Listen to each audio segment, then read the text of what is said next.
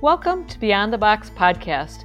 The mission of Fairway Cares is to send hope, courage, strength, and love to those facing critical illness, loss of a loved one, or sustained physical trauma through care packages. May you be inspired through these stories as we journey beyond the box. I'm your host, Sherri Anderson, CEO of Fairway Cares. And today, my guest is Dan Guarrero. He has been a part of Fairway in the business development in Carrie Guarrero's branch. He is a fire department chaplain, father to seven children, and dog dad to three, and a volunteer in Fairway Cares and a Fairway Cares champion, and a great friend. So, welcome, Dan. Thank you very much. I appreciate the great friend, Sherri. I, I, I feel the same. Oh, thanks. Well, it's been a, a, joy to get to know you over the last several years um, when we've had more of an opportunity to spend time together. And I just thank you for your heart to serve because you have this giant servant heart.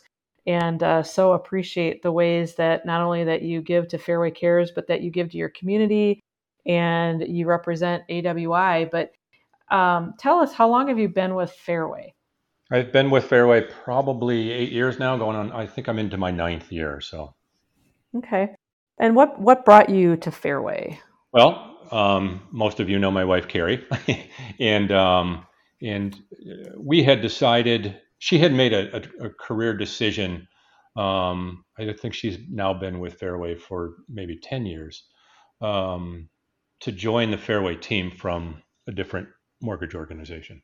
And um, so as time went on and she began to grow her branch, um, she then opened other branches and stuff. And so I kind of stepped in to help uh, develop those with new personnel and everything else. And, and uh, so, you know, 10 years ago, the mortgage business was was a was a, an amazing place to be. And so we we really enjoyed the time we spent together building a team in Minnesota. And you know, and, and so it's kind of what we were doing early on. I then decided to move as, as, as she started to build some branches, bring in some more staff. I started a different career path, which I'll talk about here in a little bit. But then I ended up going to volunteer with Fairway Cares. Uh, probably, Sherri, I think it's probably been like two years, maybe just a little bit more. Yeah. Well, I think it's interesting when you guys first started with Fairway, that was before Fairway Care started because we yeah. started in 2016. So yep. You've kind of had a perspective of being able, as you guys grew your branch, you know, Minnesota, and and you know things kind of ebb and flow as you kind of work through things. And you saw Fairway Cares kind of start out. What was that like to see that kind of start out and now see where it is today? What's that perspective look like for you? You know, as I as I think about when Carrie started first mentioning Fairway Cares um, I really didn't know what it was. You know, we were we were pretty heavily involved with AWI. We had in in the ten year span or whatever, we've probably given away six or seven dogs, helped sponsor six or seven dogs um, through AWI events. But Fairway Cares started to come up a little bit, and then all of a sudden, Carrie's starting to tell me about what it is that y'all did there, and I had some time and I wanted to see if I could be a part of that somehow, and I didn't know what that was. So you know, so now my my position is is to reply to all of the requests that come in. Now I, I do the majority of them, not all of them, but it is it is the way that it the operation works is that people a fairway employee as, as most people know listening to this podcast that that there's a website that you go to and you can request a package for somebody who has experienced a loss or is ill um, or has experienced trauma. And those requests come in on a daily basis. And I look at those requests, I reply to the requester saying, Hey, we've received this. We are praying for these people. We are sorry that they're going through it, and we'll make sure that we get a package out. Um, and and so that's that's basically my job. I get to I get to read all of the stories and I got to tell you, um, I was not prepared for the impact. And it's interesting that I say that because as a chaplain for the San Diego or for the fire service, not just San Diego, but for the fire service, I've experienced a lot of stuff. But to watch these requests come in from people who are either family members or friends of, of Fairway employees or, or referral partners or clients. The, the request, some of the requests are mind blowing. You know, suicides and losses of ch- children and young mothers and young fathers and and it is it is astounding to hear the impact that this little box yeah, I guess it's not really little box this box has on people. Um, and when we get the when we get the responses to the folks that have received them it I never get tired of reading those. And I would love to see more. Um, I don't see a lot of them. I don't know that we get a lot of them. But boy, I, I would love to see more of those because it just reinforces why it is I do what I do. Well, and your job is a pure voluntary position, and it's so vital um, because when the process of, of a care package, we all through the process, we want to have that personal touch. Yeah. And you are the front lines of that personal touch by responding to the requester and saying, hey, we've got this person, you know, this request was made, and you just confirm to them that we got the request. Right. We're going to take care of this request. We're loving on this person. Like you said, we're praying for this person. And it just makes the requester feel so good to know that their request has been acknowledged. I think that's yeah. such a, then that's the very first step I know, in, right? in the process. That is just the first step of this amazing process. So, yeah. Yeah, and we just so appreciate. You know, I, I want to. I it's such a vital and part of what we do, and we log so many volunteer hours monthly with the volunteers that are in the office, with the hours that you put in, with the hours of the Fairway Cares champions, and we really want people to know um, how serious we take.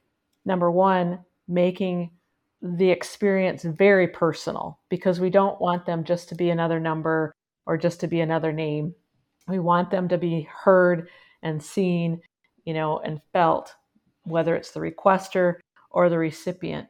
Um, so the fact that we have all these volunteers, we also, you know, want to be mindful of the dollars that people donate and to know that we're stretching your dollars as far as we can because we want to make sure that we you know, still have the resources to go into the packages.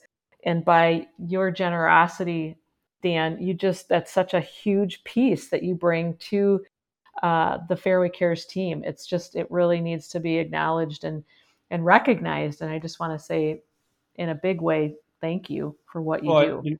I, I appreciate that. It, it's, you know, when I wake up every morning and, and I know that um, one of the first things that I do is to open up this laptop, take a look at the requests that have come in.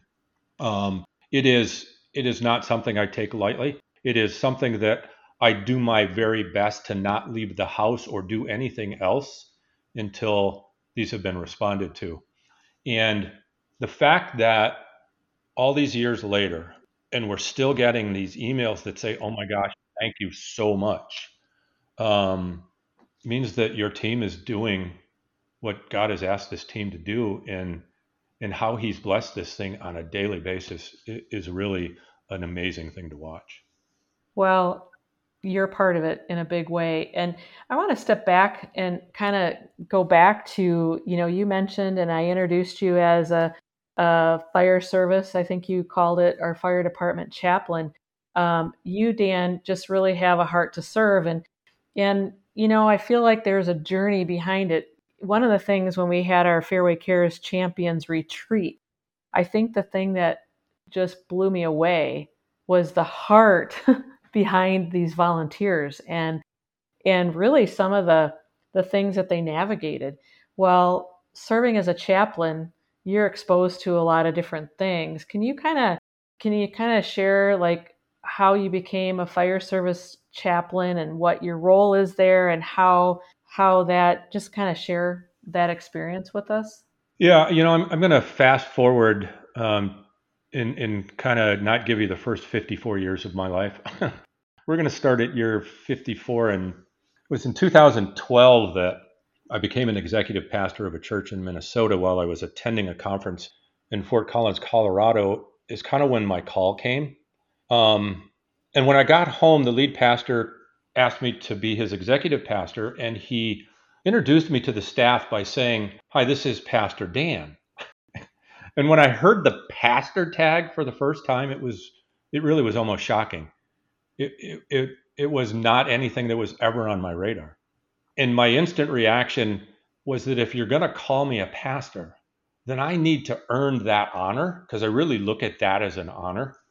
Um, and I need to go to seminary.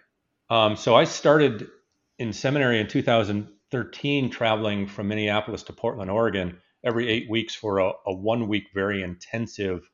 You know, we got up at six o'clock in the morning and finished at 10 o'clock at night. Um, in this in this master's program, and then I graduated. I wanted to quit. I'll back up. After the first year, I was done. I hadn't been to school in 40 some years. This was a master's program, and, and it was a lot. And so, through the encouragement of many, um, I stuck it out and, and I graduated in 2015. And it was, it was, I, I was so incredibly grateful that I was able to do that. Um, and my job as the executive pastor was to make sure that the vision of the lead pastor was instilled in the staff and in everything that we did in the church. And I would tell you that it was spiritually, mentally, and physically fulfilling. It was incredible. But then through a series of events and circumstances, Carrie and I moved about 50 miles south of the church that I was serving. But in God's amazing sense of humor, we were donated this 19,000 square foot building. It's a it's a long story where we don't have time for that. But we began a nonprofit community center in this small little town of Waterville, Minnesota, where I was the director and pastor, um, and it was called the Village in Waterville. We, we named it that. Um, and it functioned as a place for the community to gather for events and meetings and Bible studies, coffee time with friends, all kinds of stuff like that. But we also operated a food shelf where every Sunday a handful of volunteers would cook a hot meal for at least probably 120 plus people every Sunday that came to get food. The magic was in the sense of community, it wasn't in the food. It was bringing together this town where people knew each other, but they didn't know each other. In the village, God and, and, and God put this building together for this community to get together, and it was flat out fun. We loved it. But then we made the decision to move to San Diego in 2019. I was I felt released from the village, which was great. I had no regrets and I was grateful. And I was spiritually and mentally and physically fulfilled because of that mission. So, um, while serving as the executive pastor for the church in Minneapolis, I kind of became aware of a call that God placed on my heart to become a chaplain.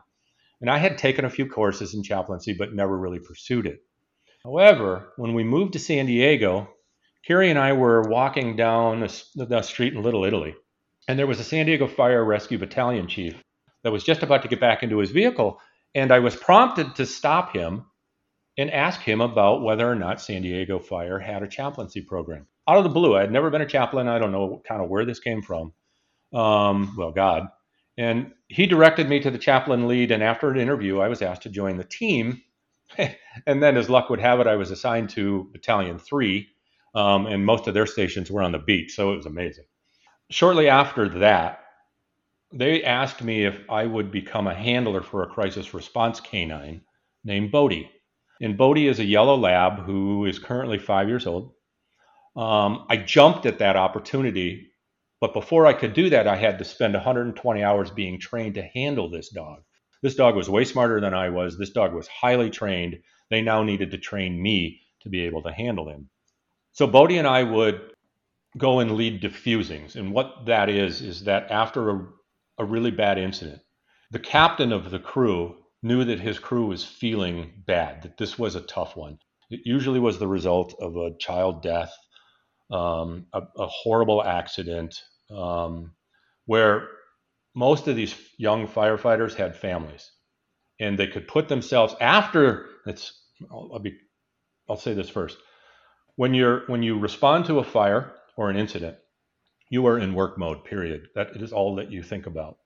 But after that incident is over and your brain starts to process what you just did and saw. Um, San Diego Fire chaplaincy program was was designed to have us chaplains go in after these incidents at the request of the captain who knew that his crew was was feeling this. And I would sit down with the crew and anybody else involved. So if there were dispatchers involved, highway patrol, anybody that wanted that was involved in that incident could come to this diffusing. And I would sit and go through with every single crew member what it is that they did and saw on that incident. While Bodie would go around and love on these people. And the magic, uh, this dog sometimes, not all the time, but sometimes had the ability to go to the person that was feeling it the most and just go there and lay his head on their lap. And you could watch the tension just diffuse, just kind of leave this person. And though that was cool, it wasn't the only thing that we needed to do. So I would sit with every crew member and we would go through the incident one by one by one by one and and all the other crew members got to gain the perspective of the entire crew not just what they did or what they saw and it, it was incredibly healing um, the whole my whole position as a chaplain it continues today um, in Florida now that we we, we moved to Minnesota. We, you know, it. My job is to prolong their careers in a very in the most healthy manner as possible. Because if we didn't do these diffusings they would be left to go process this on their own, and that kind of develops into a lot of different things, mostly excessive drinking or physical abuse of a partner, things like that. So we're praying that God uses us chaplains to help mitigate those. To, that that there are healthier ways to do this. So at the end of the diffusing, we talk about what you can experience, what are the things that you can do um, to process through this and, and stay healthy. And you don't want to forget the the incident because you never will, but you want to put it in a place in your brain that allows you that when it when something triggers it, that you can say, okay, I'm all right. Um, this happened, and I'm okay. Um, so I, I pray that that we were instrumental in doing that, and, and there have been stories that suggest that we have. But well, that's really powerful, and and just to hear how Bodie can just be such an impact. I mean, dogs are just amazing, and yeah, dogs are absolutely incredible. You know, I I was when we moved back when we moved back from San Diego to Minnesota, I was fearful that I would lose Bodie. Um, but the trainer, Bodie's trainer, because Bodie belonged to the fire service, um, the trainer said to separate these two would be a, a, grave mistake for the for the dog. She wasn't really concerned about me, but she was certainly concerned about the dog. and and she said these two are a, an amazing team. Don't break them up. Let him take the dog. So, well, I tell you, it was spiritually and mentally and physically fulfilling. Wow, that's just powerful. And you know, I think about as you you know talked about how you went in and diffused. You know, I like the word diffused the trauma, maybe. Yeah. If that is. is. correct. That's what it is. Yeah. You know, looking at these packages, it kind of diffuses the difficulty for a moment. We just got a thank you note today that allowed the the recipient to step away from the difficulty for a moment and just yeah. feel the love that got poured in those packages because of that and you know even in fairway cares we say well we can't fix the situation you know we can't fix what they're going through but if we can give them a, a little bit of you know a moment to diffuse what they're experiencing yeah. for a moment to help them take that next step then you know we've we've served in a in a powerful way. And what i think happens in that one moment is that they s- see or experience hope. Yes. It may be fleeting but i think they they they can recall that moment and say wow, I was okay for that, whatever period of time that was, whether it was a minute or a week or whatever. Um, and and the the the stories, the nonstop stories, after all these years of sending packages, that somehow what was in that box was exactly what these people needed, and that continues to just. I, I look at that, I, I read those, and it's like, how does God do that? I mean, Chris I, I don't know if Chris has been on here yet or not, but but she does these. She puts most of the packages together and she prays over every single one of these things, and somehow the right objects are in that box, and they're not the same all the time. I don't know. It's it's a gift. Ever lose Chris? Boy, I'll tell you. Well, and, and it is true. it is it is true. We just we just got a, a notification today of a package she put together, and my friend said, "I never told you that she was a cat lover," and a cat came in her box. It wow. happens all it does. the time. It does. Yeah. It just it, does. I love it. It does. And again, more confirmation about why Fairway Cares needs to continue. Yeah.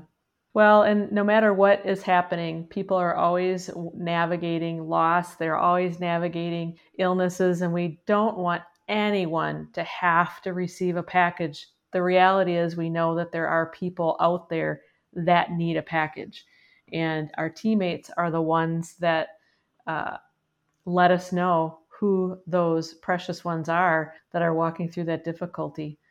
Dan, this has been great. I think it's so important to learn who you are and and your experiences and all that value uh, that you bring to Fairway Cares. I just thank you so much for everything that you do and the heart that you bring to Fairway Cares. Well, for me, it is truly spiritually, mentally, and physically fulfilling, and I I appreciate that you allow me to be a part of this team. So thank you. Yeah. Well, we love it. And I'm just going to say thank you for listening till the end. And thank you to Dan for sharing his heart, um, his servant heart, and the ways that uh, Fairway Cares, you know, makes an impact for him too. And uh, if you know someone who has been impacted by critical illness, loss of a loved one, or has sustained physical trauma, and you would like to help brighten their day, please contact us at fairwaycares.org and make a request. Uh, if you know someone who would like to be a Fairway Cares champion, please email me at sherri.anderson at fairwaymc.com. And please note that there is a donate button on our website if you would love to help us continue to send love, hope, strength, and courage to those facing difficulties. Amen.